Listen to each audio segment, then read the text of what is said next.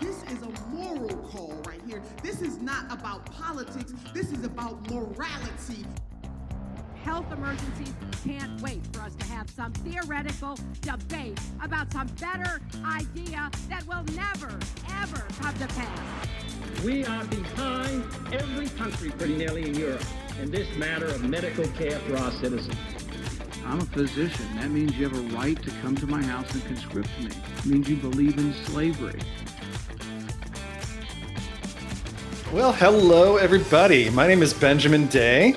Me, I'm Jillian Mason. And this is Medicare for All, the podcast for everybody who needs healthcare. So, Jillian, today we're going to be talking about the other half.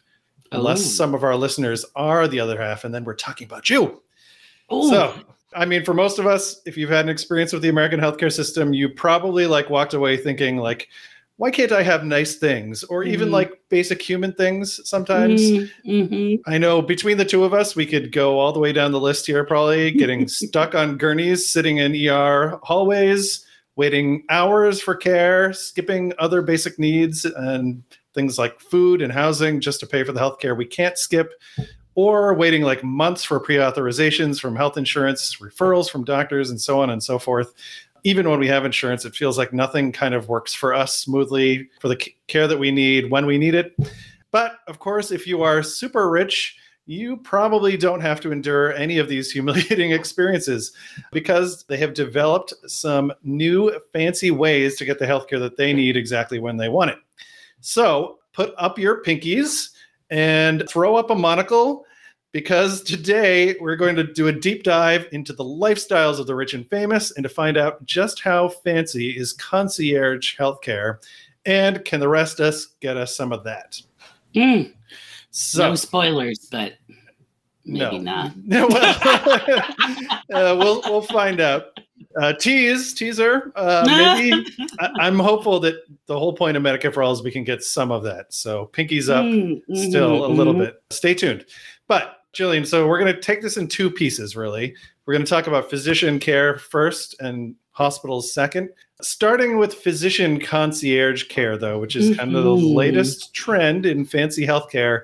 What exactly is concierge care when it comes to doctor services? Well, I'd like to begin by saying that you know that concierge care is fancy because it's called concierge care. It's it's French. It must It's- be. it's I mean, how many people in this country are staying at hotels with concierges? Rich people are basically getting White Lotus health care, and the rest Mhm. of us are getting Motel 6 health care. Very sad. Nice very reference. sad. Thank you. So some concierge plans are different, right? So some of them, you know, they are also called a million different things, including direct primary care. So some of these plans work with existing insurance, and, and those are like the cheaper ones. So they can go from 600 to 1,000 plus a year. So that's like Hyatt Care, right? Some of these, though, you actually pay a flat fee that covers all your services. So you don't pay for insurance in addition. And those are the really expensive ones. And they can run you from like 2,400 to 30K per year. So crazy. Affordable in quotes. Affordable. right, Right. Exactly. Yeah, totally, totally in the range of most people. So you might be asking, what do you get for your money? And I'm going to tell you. You get 24 7 access to doctors. Some of these services actually promise you your physician's direct phone number, which is, so you can fuck with your do- doctor like 2 a.m. in the morning. and he has to take it. it's like I just left the bar. I'm not feeling so good. How cr- how wild is it though that we have gotten to the point where having your physician's direct phone number is like a premium luxury service. so sick. In addition to that, you get some coordination of care. So, like if they're working with your insurance company, they deal with all those pre-authorizations and stuff. Oh, that would They actually be handle very nice. right? You handle your referrals. It's basically like someone like walking you by the hand and getting you the care that you need. And then sometimes you can get extra services like a health coach or something like that, not strictly medical. And then finally, like some of them offer like crazy shit like home visits, which I mean, when's the last time anyone got a home visit from a doctor? Should not still practiced in many countries, but it's crazy here. yeah, right, right, right.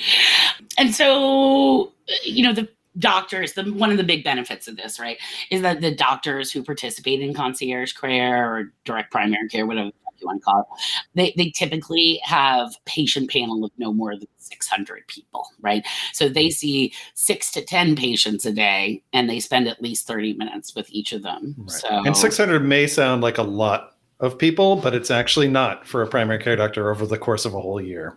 Yeah, absolutely. Absolutely. But yeah, six to 10 patients a day, and they get to spend at least 30 minutes with each of them, which is such, Such a luxury. luxury. I- right? when I go to the doctor, I'm in and out in like 15 minutes, and half of it is me actually just filling out questionnaires on an iPad about whether I feel safe in my home. or three different people, two minutes each. Like, right, right, exactly, exactly. So yeah, at this point, this has become tremendously popular. There are like 1,500 concierge care practices across the country. that's not doctors, that's like practices. That's right, Right. practices, right, which contain many doctors. And then, of course, at this point, like one in five rich people, like people in the top 1%, are buying concierge care. What's wrong with the other four? Behind the times.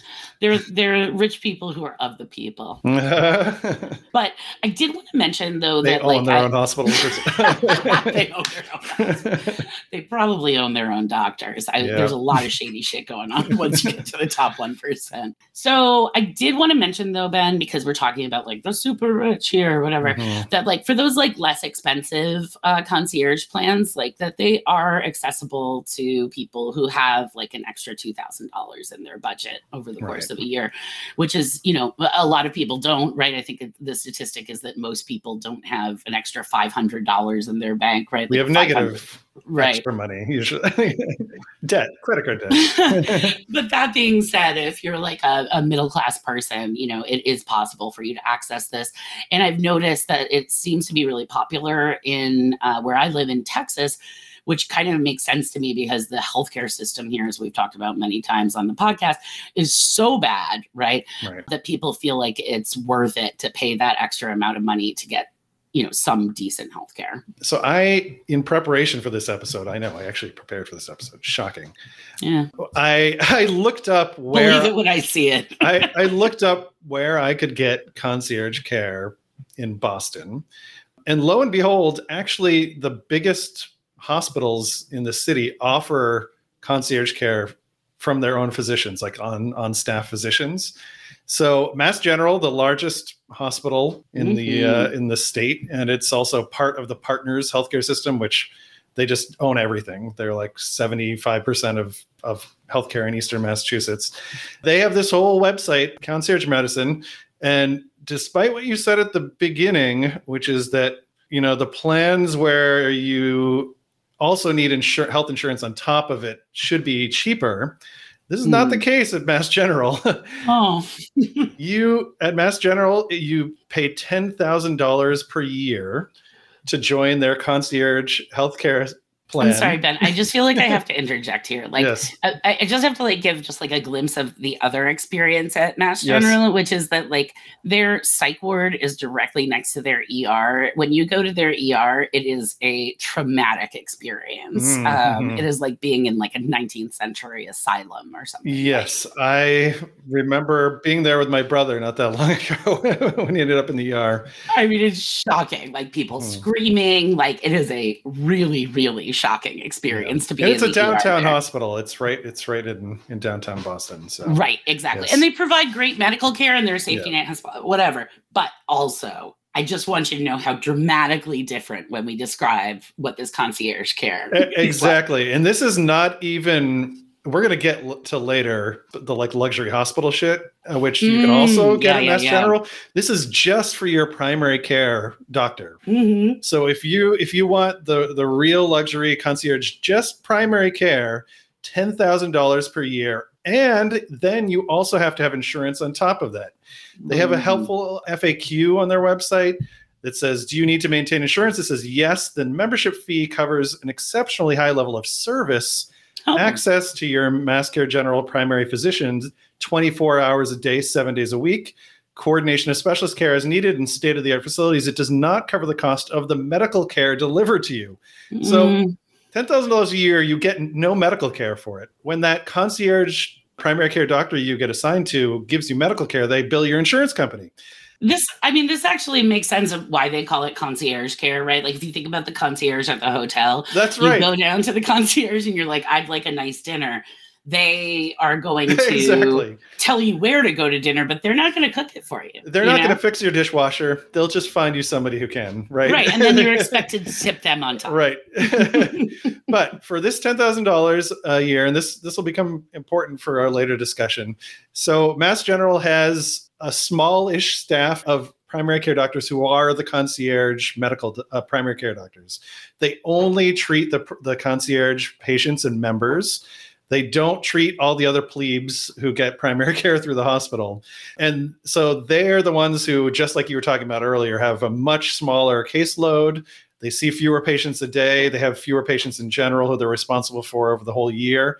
But think about this you're paying for your insurance and then $10,000 on top of that just to be able to access the nice like doctors who aren't overwhelmed with patients and they give you like a few extra services like 24/7 uh, phone lines and stuff like that.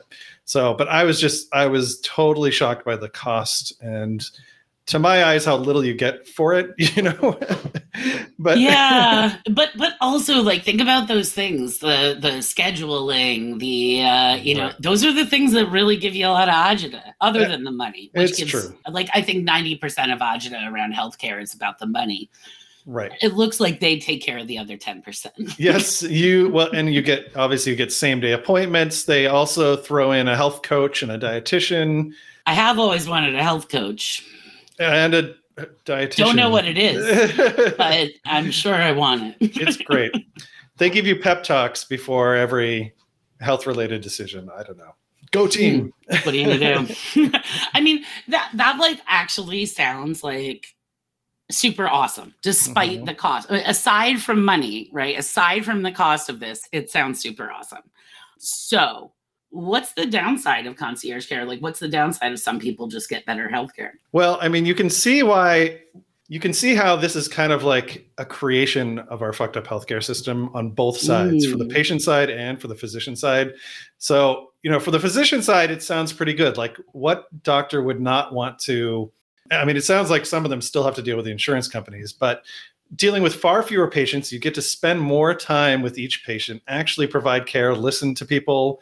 You're not being forced by an insurance company to kind of churn uh, as fast as you can. It's like turning over tables at a restaurant, you know, it's just like turning those patients.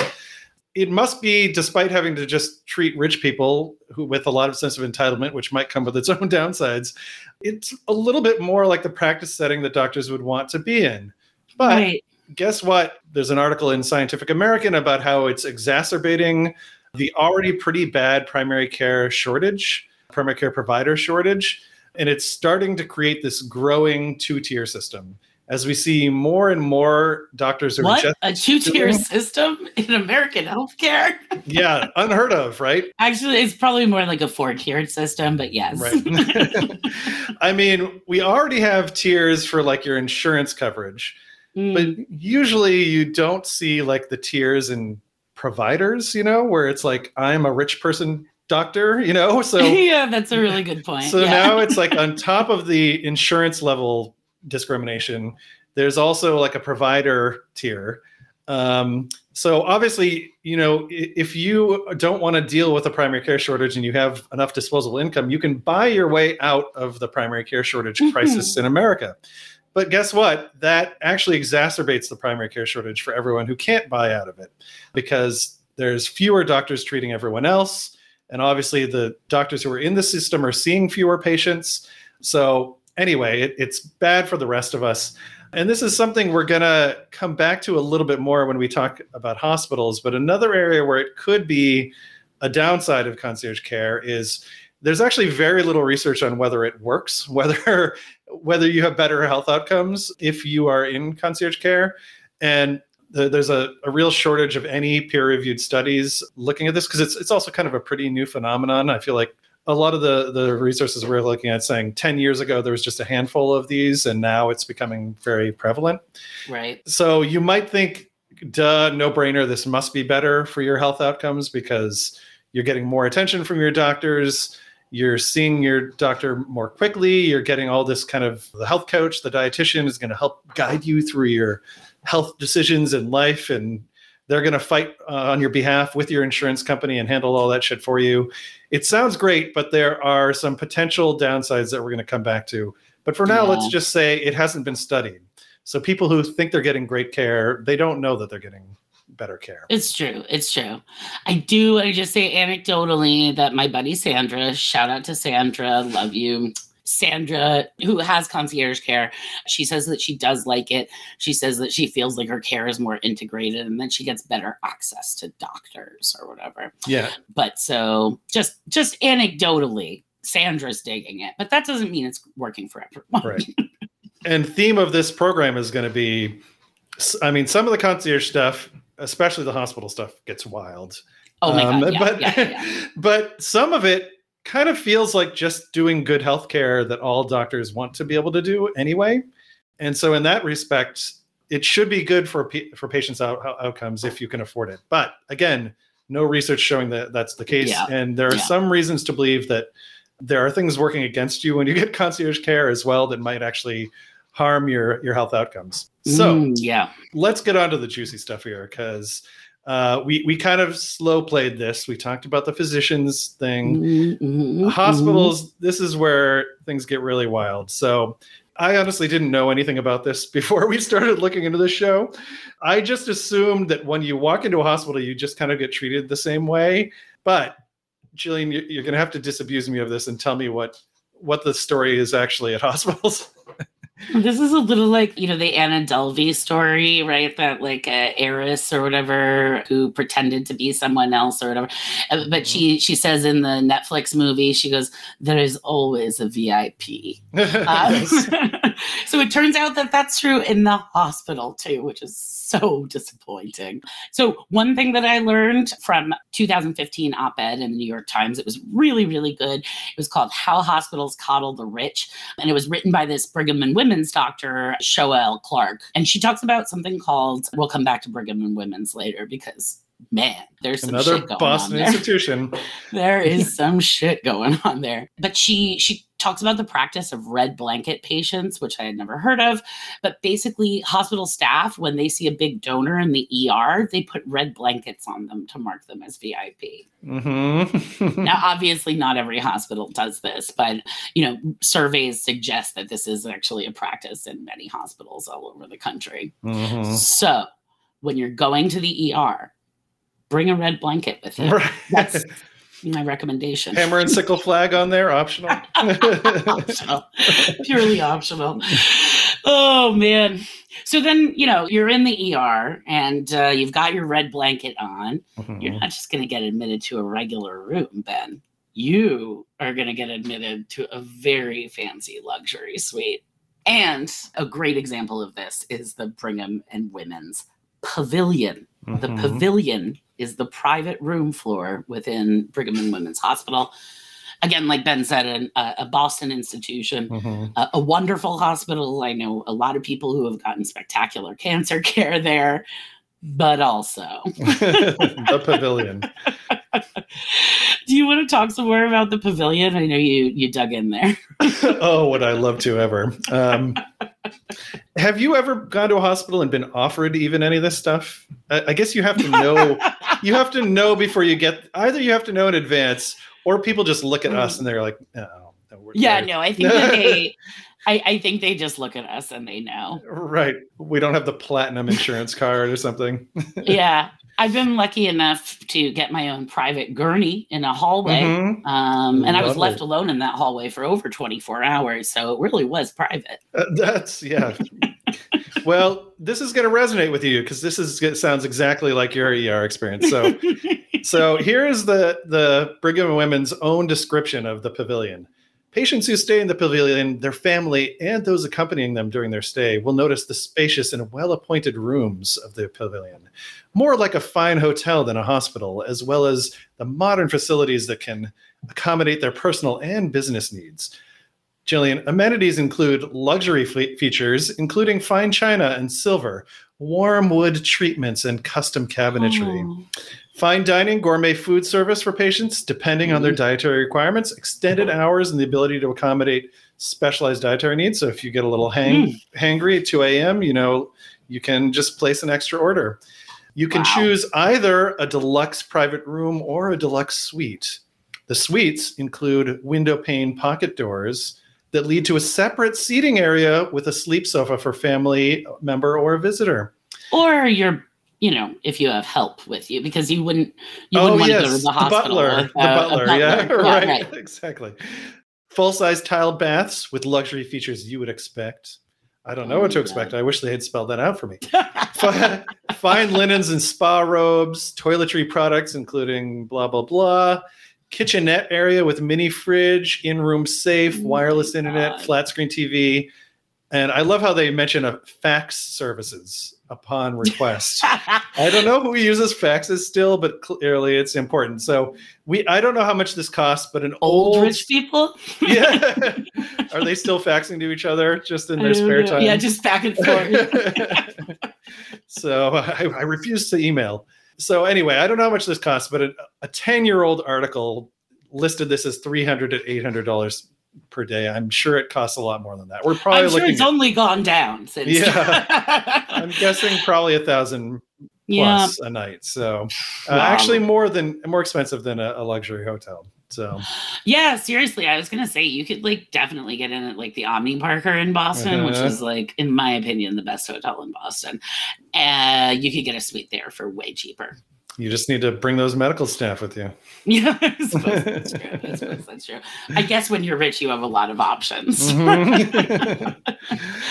but well, so this this then led you down a rabbit hole uh, on Reddit, which you know, as as people know, is one of our favorite things to do.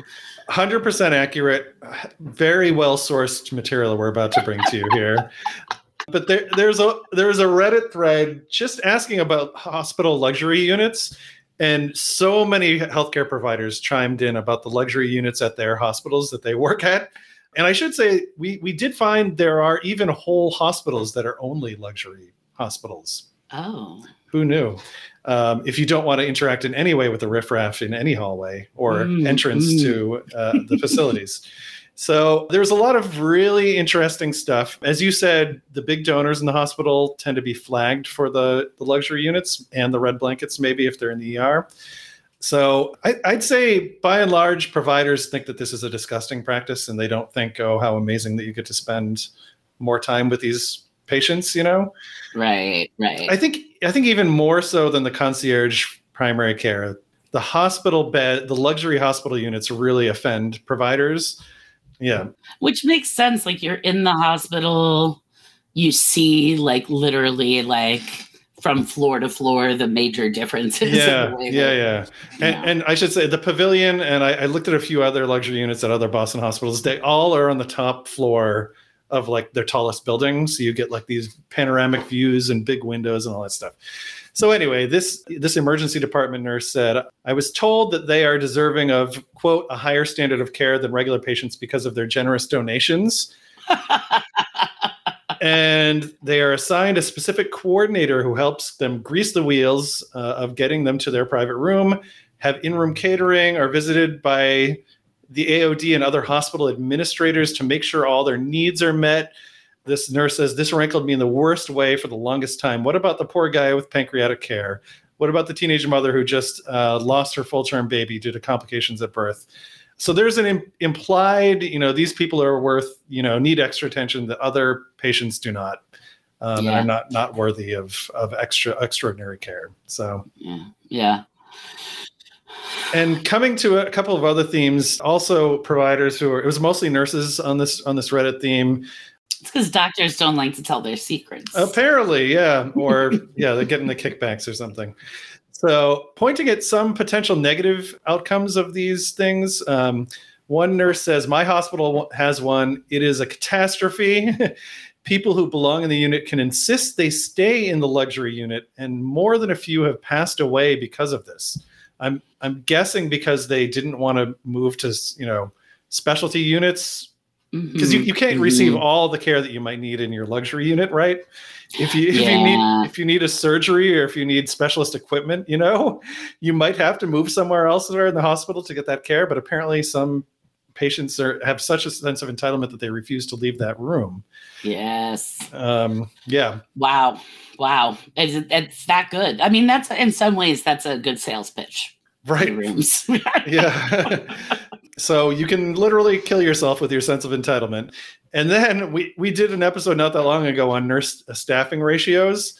There was one person who was talking about the Eisenhower in Palm Springs said they have a unit called the Ranker unit where each person has their very own nurse 24/7 to which another nurse responded, "Wait, there's a place where I can have a one-to-one nurse for VIP patients. How do I apply to this hospital?" so you can literally you can buy yourself out of the staffing crisis you can buy yourself out of the you know the primary care shortage crisis um, everything is available to you with at the right price Is there a problem you can't buy your way out of in this country?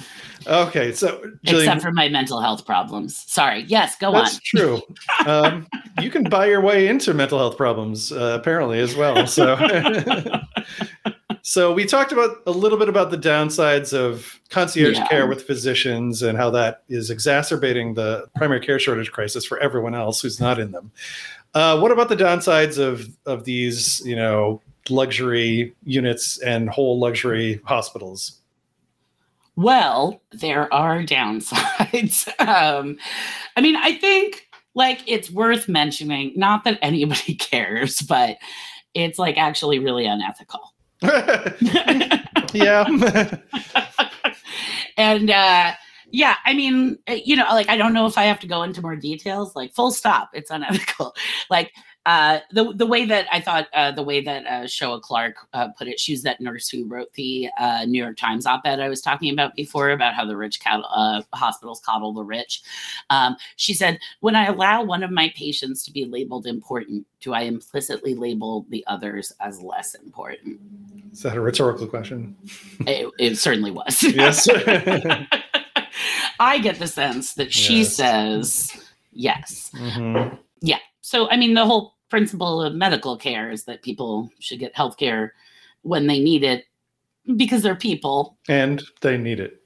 And they need it, not because they have the cash to pay for a penthouse suite in the hospital. You know, another thing though is, um, you know, you were talking about uh, the way that physician concierge services can sort of uh, draw from the existing primary care pool, but you see the same thing in the hospital, right? It like takes away resources from the rest of us. Hospitals are constantly pleading poverty, right? And in some ways, they see these programs like these, like you know, fancy suites and stuff, like the pavilion, as a way to raise additional money for the hospital by courting these VIP donors. And in some places, doctors are actually trained to do fund pitches for the hospital. oh god I know, Oh, right? wow. I mean, that's like, yeah. I mean, if you could buy your way into better treatment and it had no impact on the rest of us, I'm I might not care that much. But think about, I mean, think about you know early days in the pandemic when hospital beds were like Mm, really hard to come by, um, and hospitals were just running out of bed capacity.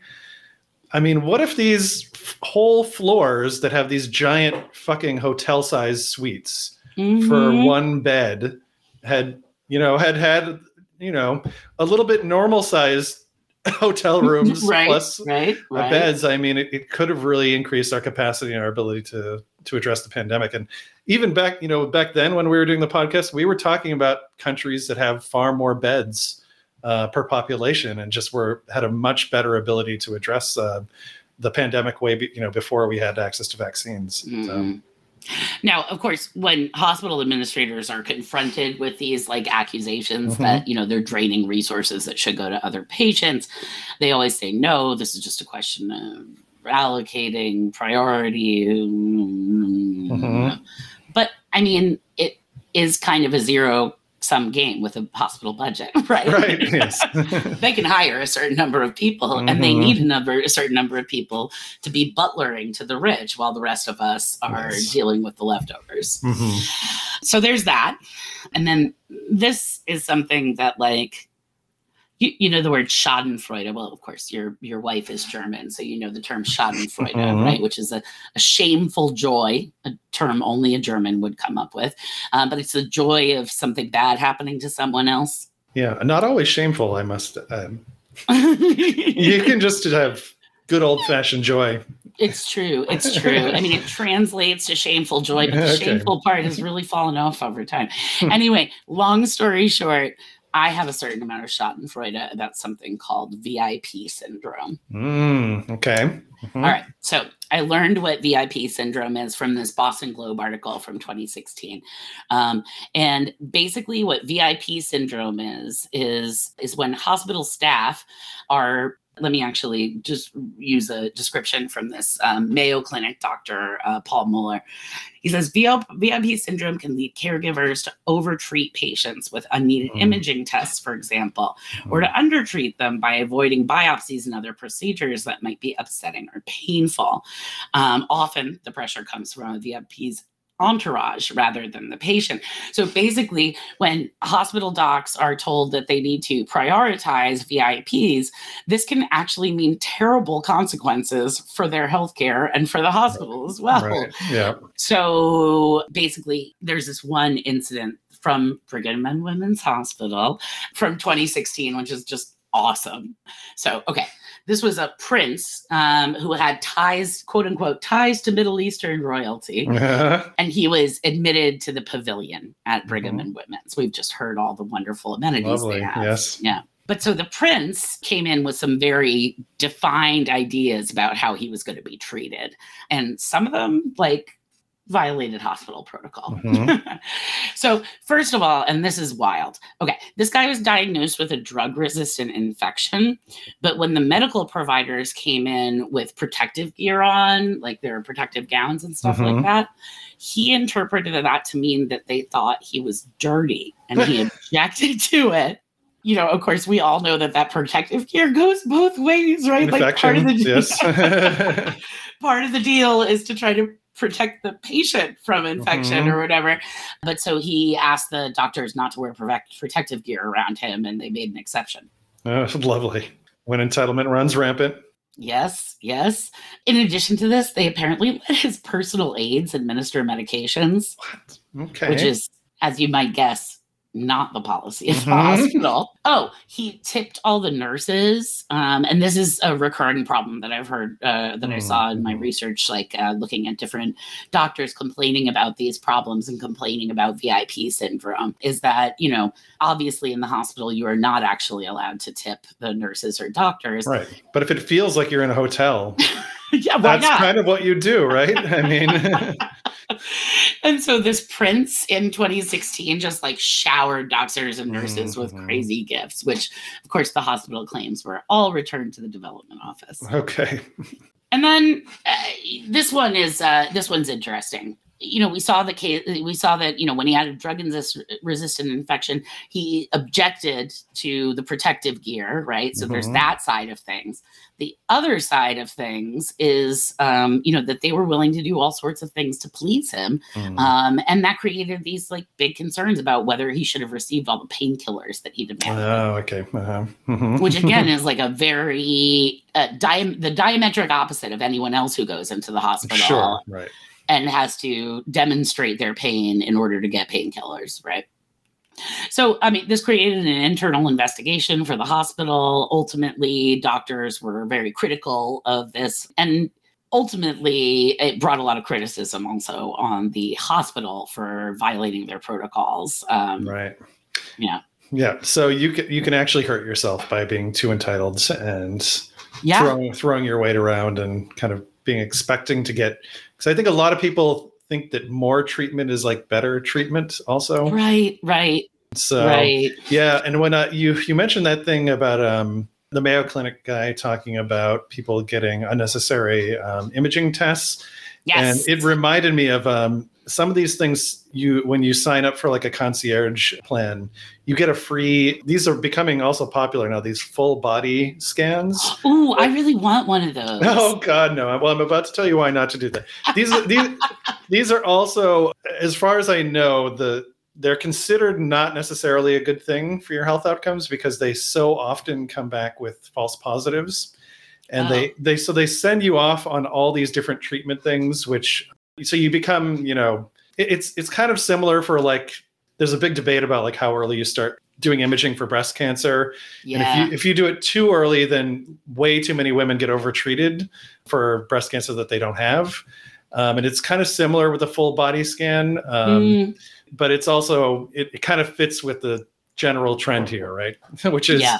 Yeah. once you get into this system you can kind of you're you're allowed to ask for more and you're asked allowed to ask for what you think you need but often that can be more than you should be getting which can be bad for you and Mhm. you uh, most patients are very bad at knowing what they need i certainly caught myself in that that category so Yeah. Yeah. Yeah. Often. Often bad. i know what feels wrong but i don't know what i should be doing about it know what feels me wrong. and webmd we're really really good I mean, WebMD is is a concierge service of sorts, right?